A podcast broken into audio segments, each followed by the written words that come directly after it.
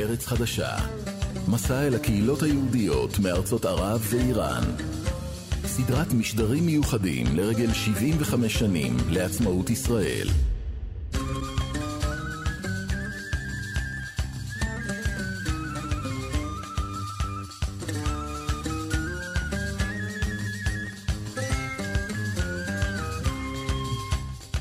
שלום לכם, ברוכים הבאים לארץ חדשה. המשדר המיוחד שלנו מוקדש היום לקהילת היהודים יוצאי בוכרה. רועי קייס, אהלן. אהלן, דקלה. אני מרגישה שמשהו מפריע לך. יותר בכיוון של משהו שאולי כדאי שאנחנו שנינו נחדד. נגיד שאנחנו היום אה, כאן בתוכנית שלנו, אחרי שכבר עברנו במסע את מצרים, עיראק, סוריה, לוב ומרוקו. כן, הכותרת של הסדרה שלנו, ארץ חדשה, היא בעצם הסיפור של היהודים שהגיעו לארץ מארצות ערב ואיראן. אבל הבוכרים, דקלה, הם בעצם לא ממש נכנסים לאף אחת מההגדרות האלה.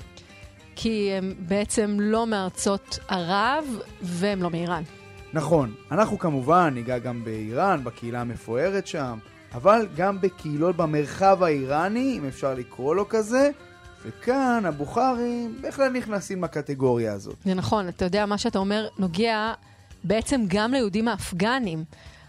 ההגדרות האלה הן באמת בעייתיות, כי אנחנו שמים את כל הקהילות האלה במקום אחד, הרי אתה יודע, קוראים להם לפעמים ספרדים נכון. או מזרחים, אבל תכלס אנחנו מדברים על קהילות מאוד שונות בהרבה מובנים.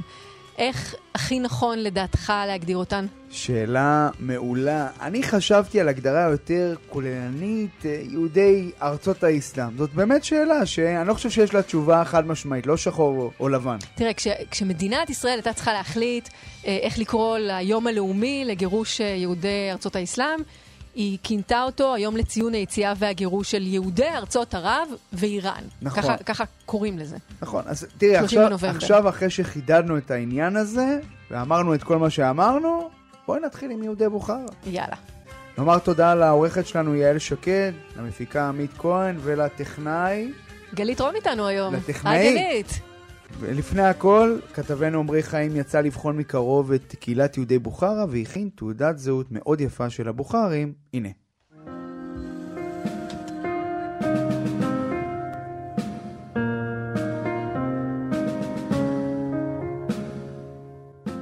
יהדות בוכרה זה הכינוי המקובל ליהודי מרכז אסיה, בעיקר בשטחי אוזבקיסטן וטאג'יקיסטן המודרניות. מקור השם בוכרה באמירות בוכרה, מדינה שהתקיימה עד תחילת המאה הקודמת. בסוף המאה ה-19 החלו לעלות יהודים משטחיה של האימפריה הרוסית לירושלים. בליבה של העיר בנו בשנת 1894 את שכונת הבוכרים, מהשכונות הוותיקות מחוץ לחומות העיר. שנים לא רבות לאחר מכן, בתקופה הסובייטית, חייהם של היהודים לא היו קלים. הם סבלו מהחרמות רכוש, רדיפת מנהיגיהם וחיסולם, וגם דיכוי מוסדות הקהילה. אחרי פירוק ברית המועצות רבים מהם עזבו את מרכז אסיה, מהם עלו לישראל ואחרים היגרו למדינות אחרות. עליית יהודי הקהילה לארץ ישראל הושפעה רבות מפעילותו של רבי יוסף ממן שהגיע מצפת אל אסיה התיכונה בסוף המאה ה-18. הוא החיה אז את קיום הקהילה היהודית ואת אמונתה. מאז פועלו שם ראו יהודי בוכרה בשאיפה לעלות לארץ ישראל את מרכז חייהם והווייתם. מקהילה של כ-300 אלף בני אדם, נותרו נכון לשנת 2018 כ-200 יהודים בבוכרה.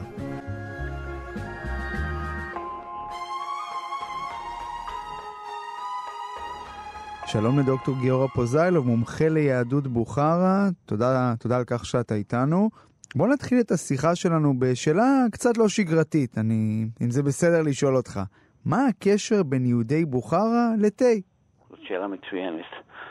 אה, יהודי בוכרה, יש לנו מקורות על כך שדווקא מהמאה ה-19, יהודי בוכרה עסקו במאה ה-19 הרבה מאוד במסחר. אה, גם בעת העתיקה הם עסקו במסחר על דרך המשי, וגם במאה, במאה, במאה ה-19 הם עסקו במסחר של אה, כותנה, אה, טקסטיל, דברים אחרים, אבל, אבל גם הם היו עוסקים בהובלת שיירות. באופן כללי, עסקו בהובלת שיירות משום שהמרחבים באסיה התיכונה, באזור אפגניסטן, עד אה, הודו, מרחבים מאוד עצומים, גדולים, ארוכים. ויש לנו מקורות מהעיתונות היהודית, מעיתון המגיד, שיהודי בוכרה הם היו באמצע המאה ה-19 גדולי מובילי השיירות אה, באזור. איך השיירות האלה התנהלו? מאיפה, לאן, ואילו מאפייני חיים התעצבו סביב ההובלה שלהן? זה, זה, זה סיפור מאוד מאוד גדול הנושא הזה של השיירות. למעשה, מאחר ואסיה התיכונה זה אזור נווה מדבר, ואליה התנקזו שיירות שהובילו מדרום מזרח אסיה ומהודו ומאפגניסטן, והדברים הגיעו, הסחורות הגיעו לשם, ומשם המשיכו לרוסיה ולאירופה. עכשיו, אסיה התיכונה, זה שם היה מרכז הובלה של, המרכז של דרך המשי. הדרך הכלכלית, המסחרית הגדולה ביותר בימי קדם, כן. שהובילו משי מסין למזרח התיכון. כן?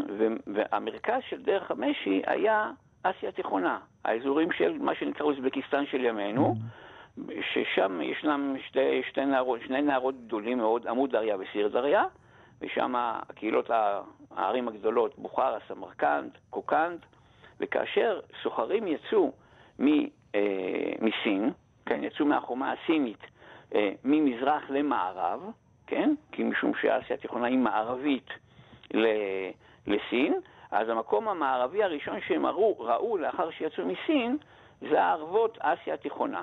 תשמע, זאת והיו... קהילה שהיא באמת מאוד מרוחקת יחסית לקהילות מרכזיות בארצות ערב ובארץ ישראל. מה זה אומר על הקשרים בין הקהילות? איך הם התנהלו? אז זהו, אז יש לנו דווקא, יש לנו מקורות מאוד מעניינים על הגודל של הקהילות הללו בימי הביניים.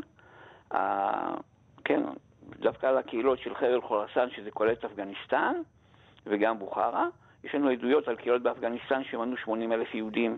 יש לנו עדויות על קהילות, על קהילת סמרקנד, שבשנת, אה, במאה ה-12, לפני הפלישה של ג'ינג'יס חאן, מנתה 50 אלף יהודים. קהילות עצומות בגודל גדולות. שלהם. עכשיו, גם אם נאמר שהפריזו במספרים, גם אם נאמר שהמספר היה רק עשירית, אנחנו גם מדברים על קהילות גדולות מאוד ביחס לקהילות אחרות בעולם היהודי. דוקטור פוזיילוב, אנחנו נעצור עכשיו אה, כאן, אתה ממשיך איתנו, נחזור אליך בהמשך התוכנית. ארץ חדשה, מסע אל הקהילות היהודיות מארצות ערב ואיראן. סדרת משדרים מיוחדים לרגל 75 שנים לעצמאות ישראל. שלום לדוקטור אליהו לודייב. שלום לך. תודה שאתה איתנו. אני רוצה להתחיל את השיחה איתך בשאלה דווקא על אבא שלך, שהיה כן. רב מוכר מאוד בבוכרה בזמן מלחמת כן. העולם השנייה, ואפילו הסתיר בביתו אנשים כדי שלא יגייסו אותם לצבא הסובייטי. ב-1941 התחילה מלחמת העולם השנייה.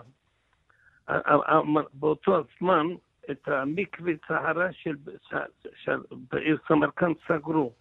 המנוח אבי ראה שסגרו את המקווה, תכף הוא התחיל לבנות בבית, במרתף מקווה טהרה, והתחילו לבוא יהודים מארצות אירופה, כל מיני ארצות, באו הרבה אנשים. כל יום היו באים עשרות אנשים, והמנוח אבי היה רב, הוא ראש, יושב ראש העדה בעיר סמרקנד, והוא היה מקבל אותם. אז הבית שלנו היה שלוש קומות, מרתף, עוד שתי קומות, עליהם מלא אנשים. מלא אנשים היו באים בשבילם לא רק לתת להם לישון, זה להביא להם אוכל, לבוש, נעליים, כל מה שצריך בחיים של בן אדם. אז המנוח אבי, היה לו אז בערך שישה, שבעה ילדים היו לו, אז גם צריכים לראות את המשפחה שלו, גם את אותם. וכל הזמן הוא היה עסוק איתם, למרות שהוא היה ביזנסמן בעצמו, ונוסף על זה, הוא היה צריך לקבל את רוב הפליטים שבאו מאירופה, וזה מלנינגרד, מפולין, מליטא, מלטביה, מכל מיני ארצות של אירופה, מצ'כיה. אני הייתי ילד, ואני זוכר שהמנוח אבי היה מקבל אותם, היה מביא להם אוכל, היה מביא להם לבוש, היה כל מה שצריך בזה, הוא היה מביא. אתה היית ילד באותם ימים, מה אתה זוכר מההתמודדות של אבא עם זה שסוגרים את בית הכנסת שלו, ובעצם לא רוצים לאפשר שם קיום של חיי דת יהודיים? אחרי מלחמת העולם השנייה, התחילו, הסטלין התחיל ללחוץ על הדתיים, על היהודים. על כל דת, דת, דת, דתות, אבל במיוחד בדת של יהודים שהמנוח אבי בשנת 1950 עם 18 רבנים וראשי העדה לקחו מכל, מכל ערים של אסיה התיכונה, לקחו לבית סוהר, נתנו לכל אחד מהם 25 שנה. אז למעשה, אני מבין מהדברים שלך, דוקטור לודאייב, שממלחמת העולם השנייה, היחסים היו בסדר בין הקהילה היהודית לבין השלטון. כן, כן. למעשה כן. הבעיות החלו אחרי סיום המלחמה. ו... לא, לא כולם, לא, לא כולם. מה זה אומר לא כולם? הכוונה זה בעניין של מי שהיה דתי, היה לא קשה. Mm. הבנתי. מי שהיה דתי. לא, לא היו נותנים להיכנס לבתי כנסת. אז כשבאו הרבה אנשים, הבית כנסת אחד, פינו את הבית כנסת, נתנו לנוסח של אשכנזים mm. בעיר סמרקן. היה שם בבית כנסת חסר גדול, גדולה, גדול, אז הם ארבע, חמש בתי כנסת, כל עדה, כל אה, משפחה, אז בזמן צר, שהם בנו בשביל עצמם בתי כנסת, והם היו מתפללים כל אחד בבית כנסת שלו בתוך חצר אחד. אבל בזמן, בזמן מלחמת העולם השנייה, היה ניסיון, לפי מה שאנחנו מבינים, לגייס את אנשי הקהילה היהודית גם כן לצבא הסובייטי. הרבה אנשים הלכו למלחמה, הרבה. אני יודע שמינימום עשרת אלפים אנשים באסיה התיכונה נהרגו במלחמת העולם השנייה. אתה הזכרת שאבא שלך עומד למשפט ונגזרים עליו 25 שנים בכלא. מה קורה כן. בשנים האלה שבהם אבא שלך נמצא בכלא בסיביר? כן, כן. אז בשנת 1950 שתפסו אותו עם 18 אנשים שמי לפניו, מי אחריו, סך הכל 18 איש. הם עשו כמעט אחרי שנה משפט בעיר תשכנת, ונתנו לכולם 25 שנה, חוץ משני אנשים. אחד זה היה אבא מנוח, וסבא של לב לבייב. שניהם קיבלו עשר שנים. אחרי כמה חודשים הפרקליט של המדינה החליט, אז הוא בדק את כל המסמכים, וראו שהם קיבלו 25 והם 10, עשו משפט חוזר. Mm-hmm. נתנו גם לאבא, גם לסבא של לבייב, עוד פעם 25 שנה, שלחו אותם לסיביר. אני הייתי ילד קטן, הייתי נוסע כל פעם מעיר לעיר הייתי נוסע כדי להביא להם, כשהיו קודם לא בסיביר, היו, כשהיו בבית סוהר, בתשכנת היו. אז היינו מביאים שם אוכל כשר.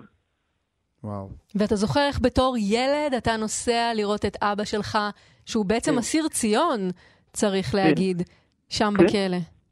כן, שהוא אסיר ציון, עכשיו אנחנו עלינו ארצה, הוא קיבל זה תעודה של הטרציון. ובדיוק נגעת בנקודה הזו, דוקטור לודאייב, שעליתם ארצה. אני רוצה לשאול אותך, איך זה היה באמת לעלות לכאן ארצה אה, בשנות ה-70?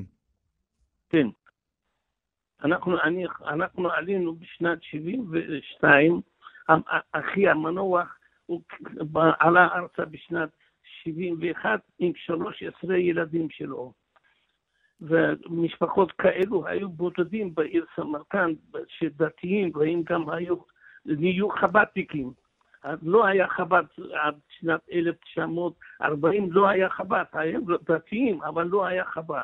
אבל משנת 41 התחילו להיות, באו שהרבה מחב"ד, הם לאט לאט נהיו חב"דניקים. כל המשפחה שלי חב"דניקים.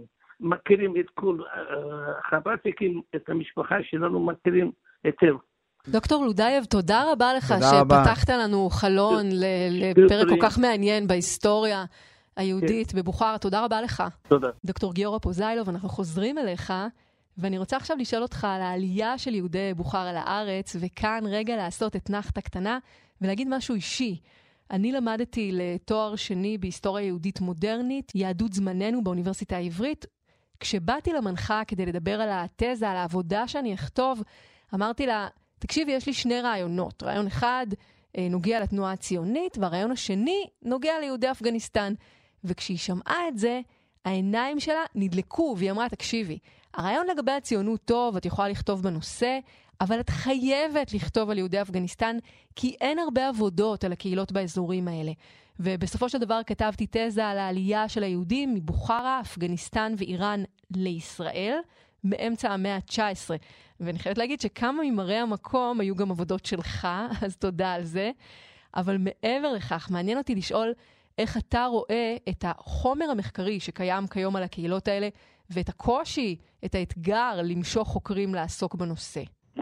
זה נושא שאנחנו עוסקים בו בימים האלה, להקים איזשהו איזה מרכז מחקר, אבל יש המון, יש המון חומר תיעודי שעדיין לא נחקר. כל מי ששומע יש, אותנו יש, כאן וחושב על עולם כן. המחקר, חברים בואו. כן, יש, יש עוד המון עבודה לעשות בדברים הללו. זה דברים מאוד מאוד מעניינים, משום שהקהילות הללו היו קהילות מאוד מאוד ציוניות. כן, הם לא הכירו את המילה ציונות של הרצל, אבל הם, אה, בדמם היה, זאת אומרת, הם נולדו ציונים, הם, אה, יש מקורות מאסיה התיכונה, מאפגניסטן, גם מפרס, מכל המקומות הללו, על הקשרים של הקהילות הללו לארץ ישראל, לירושלים במיוחד, כן? צריך לשים לב גם כן, הקהילות הללו, שלושת הקהילות הללו, בוכרה, אפגניסטן ופרס, הקימו את המרכזים שלהם דווקא בירושלים, כן. לא במקומות אחרים בארץ, כמו קהילות, mm-hmm. למשל קהילות צפון אפריקה, יש להם גם התיישבויות במקומות אחרים, אבל הקהילות הללו דווקא בירושלים. כי תשמע, סבא וסבתא שלי שעלו לארץ, הם עלו לירושלים, הם לא עלו לארץ ישראל, זה היה מאוד ככה נכון. בבסיס של הדברים. נכון, נכון, גם באסיה התיכונה בבוכרה, כאשר הגעת לשם, אז הוא שואל אותך, מאיזה רחוב אתה בירושלים? אני, אם אנחנו חוזרים שנייה לענייני העלייה, אז אני רוצה לשאול אותך, מתי אה, מתחילה, מתחיל למעשה בצורה משמעותית המהלך הזה של המעבר של היהודים מבוכרה מערבה לכיוון ישראל?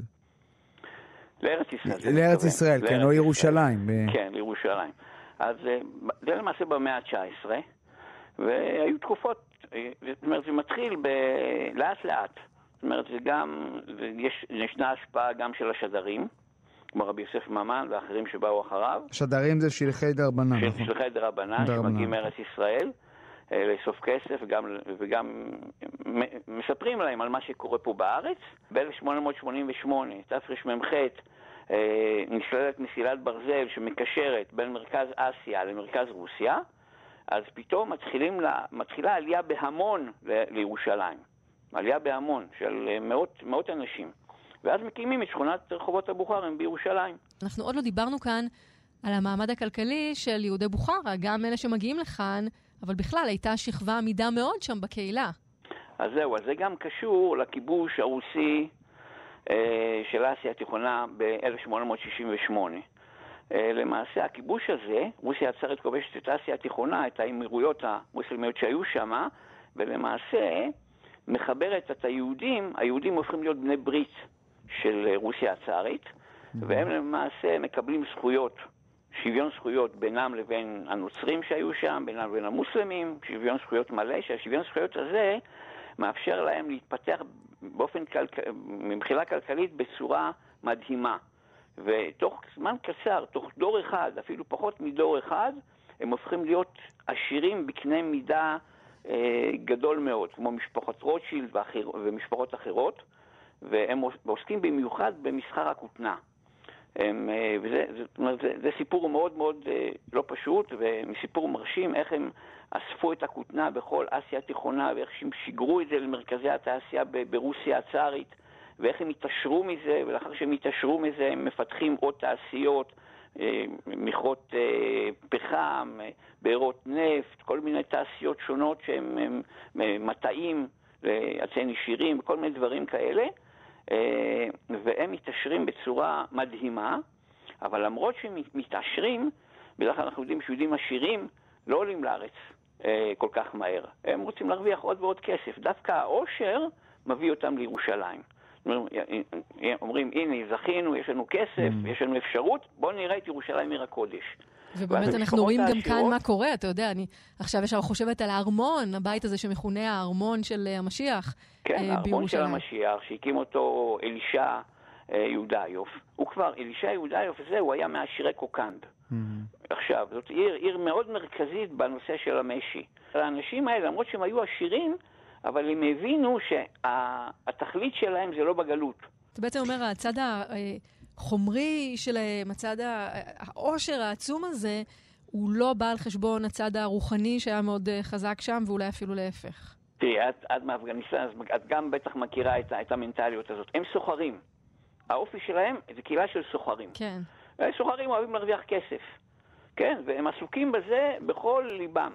אבל הם באים לכאן, לארץ ישראל, המשפחות העשירות, עם כספי המעשר, ובונים את אה, אה, בית הזקנים הספרדי לקהילה הספרדית, בית היתומים הספרדי, תומכים אה, חמישית מהתקציב של משגב לדח, מחזיקים את העדה הספרדית. הם נותנים בוסט רציני כאן ל- ליהודים של ירושלים, כן. בוא נגיד. כן, הרבה מאוד. זאת אומרת, הם, הם, העושר לא... היו משפחות שבאמת אה, לא עלו לארץ ובאמת הפסידו, כן?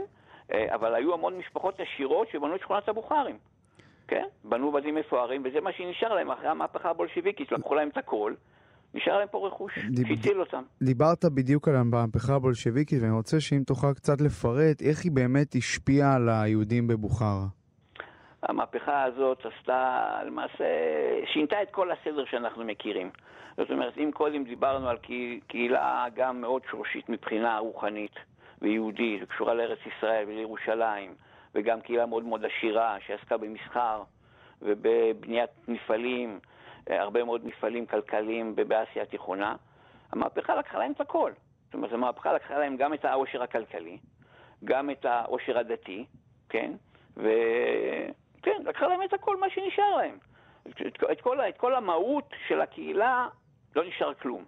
אז עכשיו מה שקורה, אז העשירים, השכבה הבינונית ומעלה, שהייתה גם שכבה יותר ציונית, הרבה מאוד מהם ביקרו פה בארץ, אז הם לא, לא נשארו שם, כמעט כולם לא נשארו שם, ברחו, חלקם הגיעו לארץ בשנות ה-20 וה-30, חלקם הגיעו לאנגליה והקימו שם קהילה, למקומות אחרים, אבל שם נשארו מהשכבה הבינונית ומטה, אה, שהם למעשה נהנו מהמהפכה הבולשיביקית, שהמהפכה הזאת הביאה להם הביאה יותר שוויון לשכבות היותר נמוכות, אז, יכלה, אז מעתה הם הלכו ללמוד בבתי ספר אה, אה, טכנולוגיים גבוהים, ו, והם למעשה, באמצעות ההשכלה, התפרנסו. וככה, בתקופה הסובייטית הנושא הזה מאוד אה, השתנה. זאת אומרת, זו קהילה שונה לגמרי מלפני המהפכה ולאחר המהפכה. דוקטור גיורא פוזיילוב, אני רוצה להודות לך שדיברת איתנו היום, זה היה מרתק. תודה רבה לך. תודה רבה, כל טוב.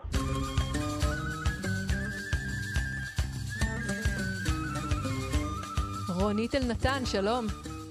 שלום וברכה. מנכ"לית ברית יוצאי בוכרה. סבא שלך הגיע לארץ מבוכרה לביקור, ואז אפשר נכון. להגיד שהוא נתקע כאן בגלל נכון. המהפכה הבולשביקית, נכון? נכון, ממש קרה? כך. אני אספר. סבי, אה, ששמו היה אלנתן, אבא אלנתן מירזיוף, היה סוחר, סוחר עמיד מאוד. וקו המסחר שלו היה עם המזרח הרחוק ללונדון. ותמיד הוא היה יוצא לפעמים, עוזב את הבית לשנה, שנתיים, והמסלול שלו היה מאוד ארוך. והוא היה תוך כדי כך עולה גם לארץ ישראל, היה אדם מאמין, אה, מניח תפילין בכותל, מתפלל, רוכש קרקעות, גואל את אדמת ארץ ישראל, וחוזר לבוכרה. זה כמו עלייה לרגל כזאת, נכון? זיארה, כן, כמו שהיו כן, מכנים אותה. כן, בזמן שלו, כן, בזמן שלו. בזמן שלו, מגיע לארץ ישראל, רוכש קרקעות, גואל את אדמת ארץ ישראל, מידי זרים. ורוב האדמות שלו היו בתל אביב, ירושלים, פתח תקווה. ופעם אחת באחד הסיבובים, שוב הוא מגיע לארץ ישראל, זה היה בשנת 1920, והוא הגיע לפתח תקווה, הוא רכש שם מגרש, הוא רכש שם בית, והוא מתכונן, אחרי שהוא עשה את כל המסלול הזה, לחזור בחזרה לבוכרה. מגיעה אליו ידיעה מסעירה, שאוי לא אם הוא חוזר בחזרה לבוכרה, מפני שהבולשביקים הגיעו לאמירות בוכרה, והאמירות נכבשה בשנת 1920, באותה שנה. כלומר, הוא לא יכול ידוע- ללכת לשם, הוא לא יכול להגיע לשם חזרה. הוא לא יכול לחזור, כי אמרו לו, יש שתי אפשרויות. או שישלחו אותך לסיביר, כי הוא היה אדם מאוד עמיד ועם הרבה כסף, או שיהיה לך פסק דין מוות. רונית, ומה קורה בזמן הזה עם המשפחה שלו, זהו, שנשארה הם, בבוכרה? הם שם, זהו, הם בבוכרה. אישה עם שלושה ילדים קטנים, היא מחכה בבוכרה לבעל שלה. והוא תקוע בישראל. ואז מה הוא עושה מעשה? תראו איך אנשים אה, נלחמו על איחוד המשפחות, זאת הייתה תקופה מאוד סוערת בהיסטוריה היהודית. אה, בהיסטוריה העולמית גם- בכלל, אני חושבת, בכלל, הרוחות זהו, סערו. העולמית, בדיוק. בדרך שהשפיעה כמובן גם שהיהודים- על היהודים. בוודאי. מה הוא עושה? הוא תופס אדם שהוא מאמין בו ובוטח בו. הוא ידע שהוא חוזר לבוכרה, אדם ממעמד בינוני. נותן לו כסף, הרבה כסף, ומשביע אותו ואומר לו, אתה דואג להכין תעודות מזויפות, ואתה מצמיד את אשתי והילדים אליך, ואתה מביא אותם לארץ ישראל, ואני מחכה פה. החבר הבטיח לו, ואמר לו על מילתי, דרך אגב, למילה היה כבוד בין בני אדם. Hmm. כשאדם היה מבטיח, הוא היה מקיים. למילה יש משמעות. מאוד, מאוד. ואז הוא מגיע לבוכרה, הוא לוקח, כשהוא מגיע, טרגדיה. עד שהוא מגיע, האימא נפטרה מדלקת ריאות. נשארו שם שלושה יתומים. אבי, שתי אחיות טיפה יותר גדולות, אבי היה בן שש.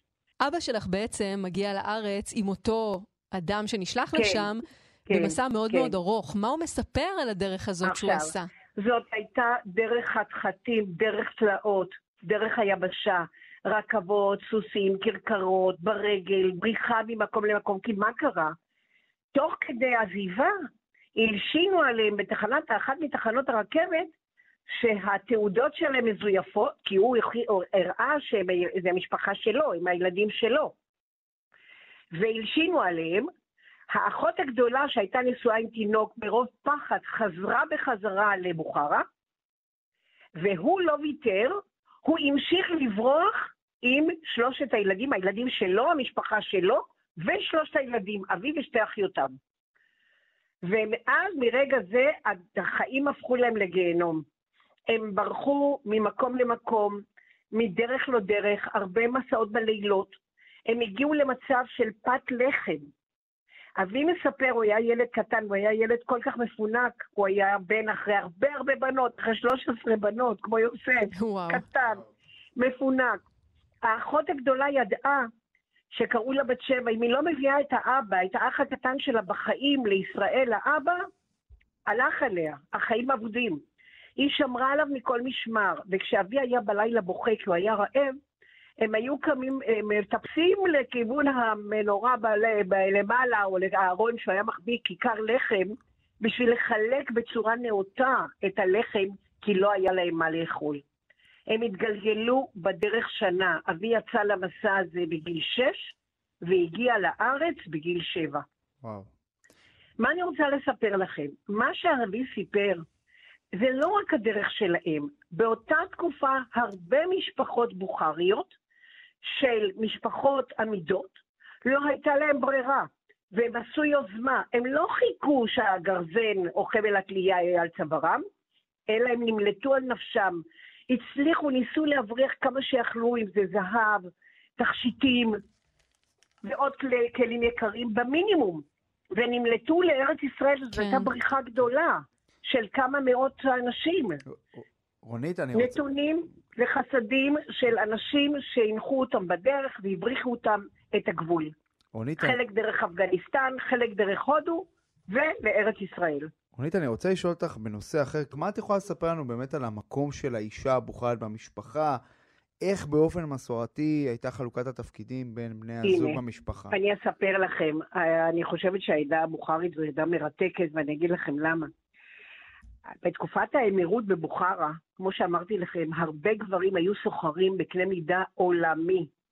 הגבר היה יוצא כמעט לשנה, ולפעמים שנתיים, וכל העול של החינוך, של גידול הילדים, אחריות, הכל היה נופל על האישה. הגבר היה תלוי בה, והיא בטח תלויה בו מבחינה כלכלית, הוא היה מפרנס, הוא היה מוציא ומביא. ולכן מערכת היחסים ביניהם הייתה בנויה עם תשתית מאוד מוצקה, הבנויה על נאמנות טוטאלית, מסירות שאין לה גבולות, ובעיקר כבוד. האישה הבוכרית היא אישה מאוד מאוד צנועה, שקטה, ביתית, זו חברה מאוד מסורתית, שקטה שמרנית. וחזקה, אישה שהייתה צריכה להחזיק מאוד. מעמד עם הילדים, עם בדיוק, הכל, בזמן שהבעל היה יוצא. למסעות. שקטה, חזקה, למסחר. מאוד מכבדת את בעלה, בעלה הוא ככתר לראשה, והבעל מאוד מכבד את האישה כי הוא יודע שבזכותה יש לו לאן לחזור. בזכותה הוא חוזר והוא מוצא בית עם ילדים ובית מסודר, מאורגן ובעיקר מחונך. הילדים מחונכים. יתרה מזו, האימא לימדה את הילדים לתפוס אחריות, במיוחד הבן הגדול, הבת הגדולה, כל אחד בתחום שלו, לעזור אחד לשני, ואיך הוא להמתין עד שאבא מגיע, וכל פעם אבא היה מגיע ומביא את הכסף כדי לחיות ברווחה, בכבוד, ואישה מאוד העריכה את זה, זה לא היה מובן מאליו, כי גם הגבר היה בדרכים לא דרכים.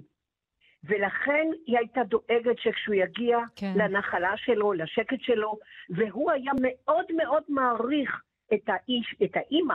הם היו פונים אחד אל השני בכינויי כבוד. היא למשל הייתה יכולה להגיד אדוני, או מר, בבוכרית, והוא היה קורא לה גם כן בשם של כבוד. רונית אלנתן, תודה רבה לך על השיחה הזאת, מנכ"לית ברית יוצאי בוכרה. אני מודה לכם.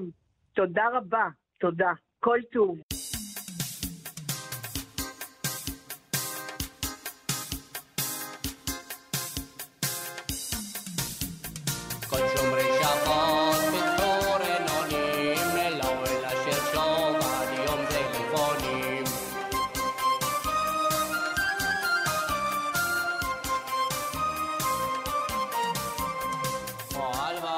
שלום בביוף, צהריים טובים. רבה.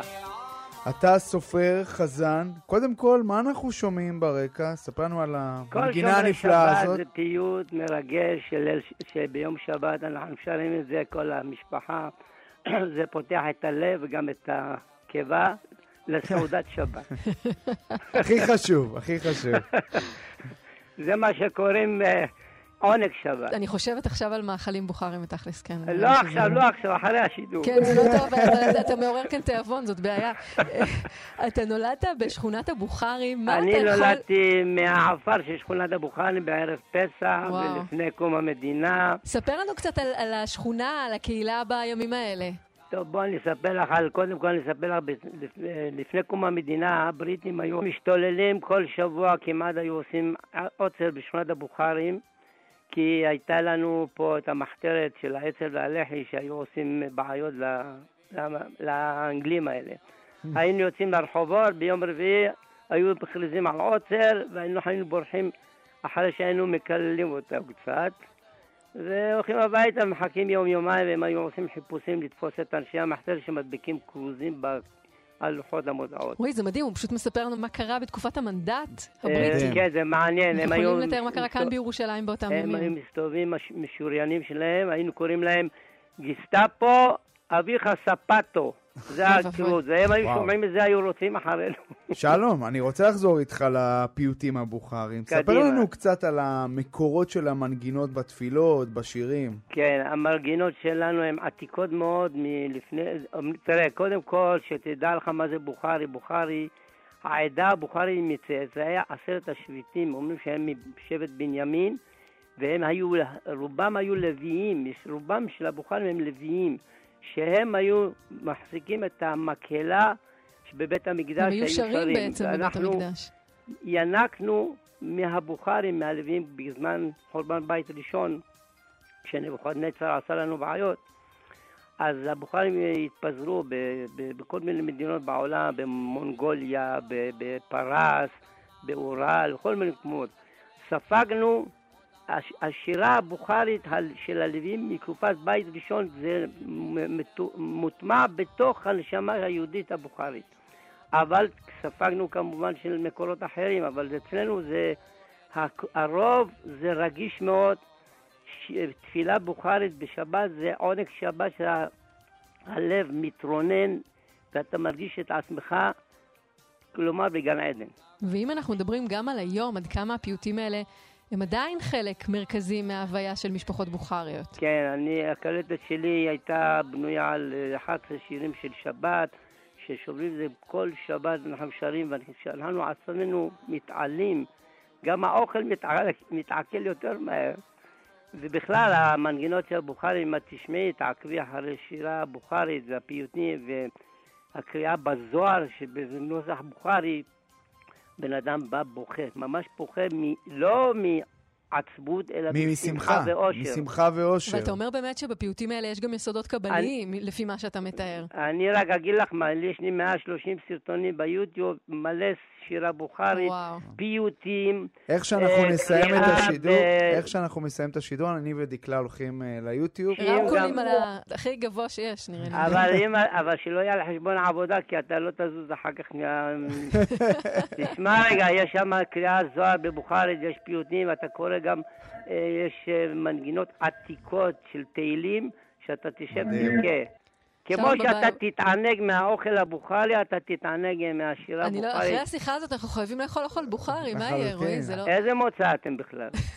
זה זה לשיחה אחרת. אני קרוב- אני קרובה אליכם בתפוצה, ההורים שלי הגיעו לארץ מאפגניסטן, אז אתה יודע, גם באוכל בוכה. אנחנו קצת קרובים. כל מקום שיש בוכרי, תדפקי לו בדלת, קודם כל הוא ייתן לך לאכול, אחר כך הוא ידבר מה את רוצה ממנו. שלום בבייב, תודה רבה לך שדיברת איתנו. תודה רבה, שלום. זה כל טוב. בהצלחה, בהצלחה.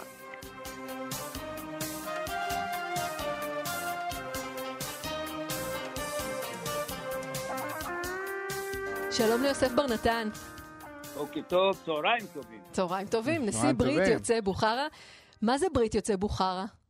ברית אומר? בוכרה זו אה, עמותה שקמה בשנת 1972 אה, במטרה אה, לרכז פעילות בעיקר אה, לצורכי העמקת ההשכלה הגבוהה בקרב צעירי הקהילה הבוכרית.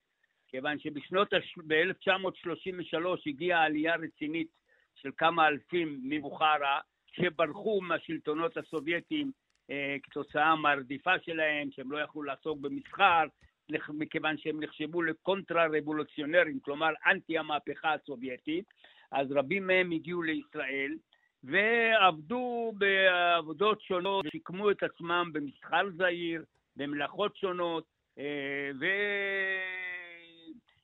ובניגוד לאחרים, הם לא צעקו, בכו לי, אכלו לי, שתו לי, הם שיקמו את עצמם במסחר ובכלכלה, מהמם. אבל הצעירים שלהם, כשהם גמרו שמונה כיתות, הלכו לעזור לאבא בחנות הירקות, או לאבא שהיה ספר, או לאבא שהיה חייט, בפרנסת המשפחה. קמה ברית יוצאי בוכרה, מספר משכילים בודד, לא הרבה שהיה אז בקרב הקהילה הבוכרית, יזמו יחד עם אנשי עסקים את קרן הבוקה למלגות ואת ברית יוצאי בוכרה, מהמם. במטרה מפורשת אה, להרחיב את ההשכלה הגבוהה בקרב צעירי הקהילה הבוכרית. אז זה הדבר המרכזי, ו... אז, אה, אז איך, איך, אתם, איך אתם באמת, אתם, אתה אומר, הזכרת את תחום ההשכלה. אני רוצה לשאול איך באמת הברית שלכם מאז הקמתה מסייעת וסייעה ומסייעת היום לבני העדה. כאמור, אה, לא סוד הוא, כמו שאמרתי, אה, כי היה לנו בקושי אז מניין של משכילים אה, ובוגרי אוניברסיטה, ממש שממה רוחנית, והקרן אבוקה עסקה במתן מלגות ועידוד צעירים. זה התחיל קודם כל אז בתיכון, שגם אז עלה כסף, ובהמשך לאוניברסיטאות. וראינו, ברוך, זה היה בעצם מתוך המחשבה, אם אין אני לי מי לי. צריך להשקיע בקידום ובדחיפת הדור הבוכרי לרכוש ידע והשכלה. ויש לנו היום, ברוך השם, כתוצאה מזה, אנחנו נחשבים אחת העדות המשכילות ביותר, אם לא המשכילה כן. בקרב העדות. יש לנו עורכי דין רבים, אלפי עורכי דין, רופאים, מהנדסים, אנשי מדע ומחקר. אה, אני רוצה לקוות שבחזון שלנו בקרוב נזכה לראות מישהו מהם שהוא אה, אפילו זוכה פרס נובל. יוסף, ולכן... אבל אתה יודע, אני חושבת על זה שאנחנו הזכרנו בתחילת התוכנית את העושר הגדול של יהודים בוכרים. או. ואני שומעת גם ממה שאתה אומר, שבעצם באיזושהי נקודה תמונת המצב השתנתה, ואז אנחנו רואים יהודים שמגיעים לארץ כמעט בחוסר כל. כמו שאתה זה מתאר בדיוק את מה זה. שקרה, אז אני אתן לך... אגב, אגב, חשוב דבר. לומר, אה, סליחה, רק אני רוצה להשלים משהו אחד, שגם זה, ראינו את הדבר הזה גם בקהילות אחרות, אה, בקהילות יהודיות אחרות במרחב, ש... כן, אבל בקהילה הבוכרית יש עבר מפואר של אנשי עסקים מלפני 150 שנה, תעשיינים רציניים מאוד. די אם אני אזכיר את משפחות פוטלחוב, דוידוב, ועדייב, פוזיילוב ושלנו, משפחת אליהו, עילית, שהיה להם מנפתות, שדות כותנה, תחנות כוח הידראוליות, אה, מכרה פחם, מנפתות כותנה, מפעל להקמת שמן מגרעיני כותנה, אה, אה, מפעל לעיבוד פקעות משי, צביעת משי, ורבים מהם, ביניהם אבא שלי המנוח, שעלה ארצה לתת סיפור מאוד מעניין, איך שהייתה העלייה שלו, עסק, עסק במסחר. אה, אבא שלך בעצם היה צריך לברוח מבוכרה לפני שהוא נעצר, נכון? נכון, נכון, הסיפור הוא שהוא היה סוחר... הוא היה פעיל קומוני- קומוני- קומוניסטי, נכון? אה, בדיוק פעם אחת הוא דיבר אה, זה, ומיד אחר קיבל נזיפה מראש הקהילה. הפעם הזאת הספיקה, אתה הוא היה אומר. צעיר בן 16, שהוא על- ניסו לגייס אותו לקומסומול, אבל הוא מיד הלך אחורה, ועסק במסחר בדים, צבעים, סחורות מהודו ואפגניסטן, חלקם היו מוברחות בסירה על הנהר המודריה, ובהמשך הוא נדרש על ידי סוכני, הוא היה גם אה, מנהל משהו כמו אה, סראי, קראו לזה, סוג של בית מלון במרכז מסחרי, והיו שם באים כל מיני סוחרים מאפגניסטן ומהודו, אה, זה סוג של בית הערכה, ואז הבולשת שם ביקשה ממנו, דרשה ממנו סוכני המשטרה החשאית לשתף עמם פעולה, לדווח להם על סוחרים אפגנים שמגיעים לשם, אה, לעסוק במסחר, וגם כאלה שמתגוררים. הוא סירב לזה, בטענה שהוא סוחר ואינו יכול לרגל את עמיתיו, הסוחרים האפגנים. איתם הוא מצוי בקשרי עבודה באמון הדדי, זה לא יכול לבוא בחשבון. ואז הם התנכלו לו, ואיש בולשת איים עליו, ואפילו הוא נאסר לאיזה 11 ימים. וכשהוא כן. יצא, הוא הבין שהוא לא יכול לעסוק יותר במסחר, ושהוא כבר, איך אומרים, על הכוונת, ולכן הוא עשה תרגיל יפה. אני אתן את זה במושגים של הארץ שתבינו. הוא היה צריך להגיע, נאמר, לבאר שבע, אבל הוא עלה לרכבת שנוסעת לחיפה. ואז אחרי, ש... והוא ביקש, דרך אגב, מאיזה סוחר באפגניסטן, שישלח לו מברק שיגיע לחיפה לקבל איזה שהן סחורות. ואז הוא עלה, עלה לרכבת, עצרו אותו בתחנה, אמרו לו לאן? הוא אמר, אני הולך לחיפה, הנה מברק מסוחר שאני צריך לקבל סחורות. נתנו לו לעלות על הרכבת, ואחרי שני תחנות הוא ירד, ככה הסתלק מהעין שלהם, ותפס את הרכבת ההפוכה לבאר שבע, שזה הגיע לגבול... ממש וואו, תרגיל הטעיה. כזה. מה? איזה תרגיל סיפור. הטעיה כזה ממש. כן, ג'יימס בונד כזה. תעלול. עשה כן, תעלול. הוא היה... הוא- ג'יימס אגב, בונד בערבות אסיה. אבי המנוח גם ידוע כאיש מאוד מאוד חכם, הוא היה מראשי הקהילה פה. והוא ברח לאפגניסטן, בלי אשתו ושני ילדיו שהיו אז, והוא אחר כך שלח אה, אה, שליחים, מבריחים, אה, כדי שיביאו אליו את אשתו ובנו ובתו. במהלך הבריחה הקבוצה נתפסה. כעונש הוחרם כל הרכוש, היה להם זהב בתוך. ה- בטילי זהב, ככה הם היו אז נוהגים. כל הרכוש הוחרם, ובניסיון הבריחה רק השני הצליחו בני המשפחה לח... לחצות את הגבול ולהתאחד, לאחר שלא נפגשו במשך של איזה חצי שנה. וכמובן, בדרך לא דרך, הגיעו דרך אה, אפגניסטן, ל- לאיראן, לעיראק, לירדן, ומשם.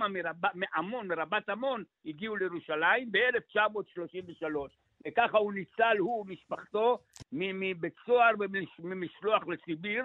אגב, את אחד האחים שלו כן שלחו לסיביר, והוא לא חזר משם. תודה רבה, יוסף בר נתן, נשיא ברית יוצאי בוכרה.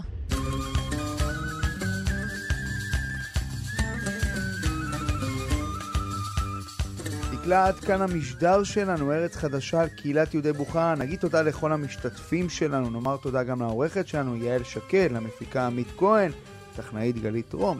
תודה רבה, דקלה. תודה רועי, אה, ניפגש. בשבוע הבא. שבוע הבא, משדר חדש של ארץ חדשה. להתראות, ביי.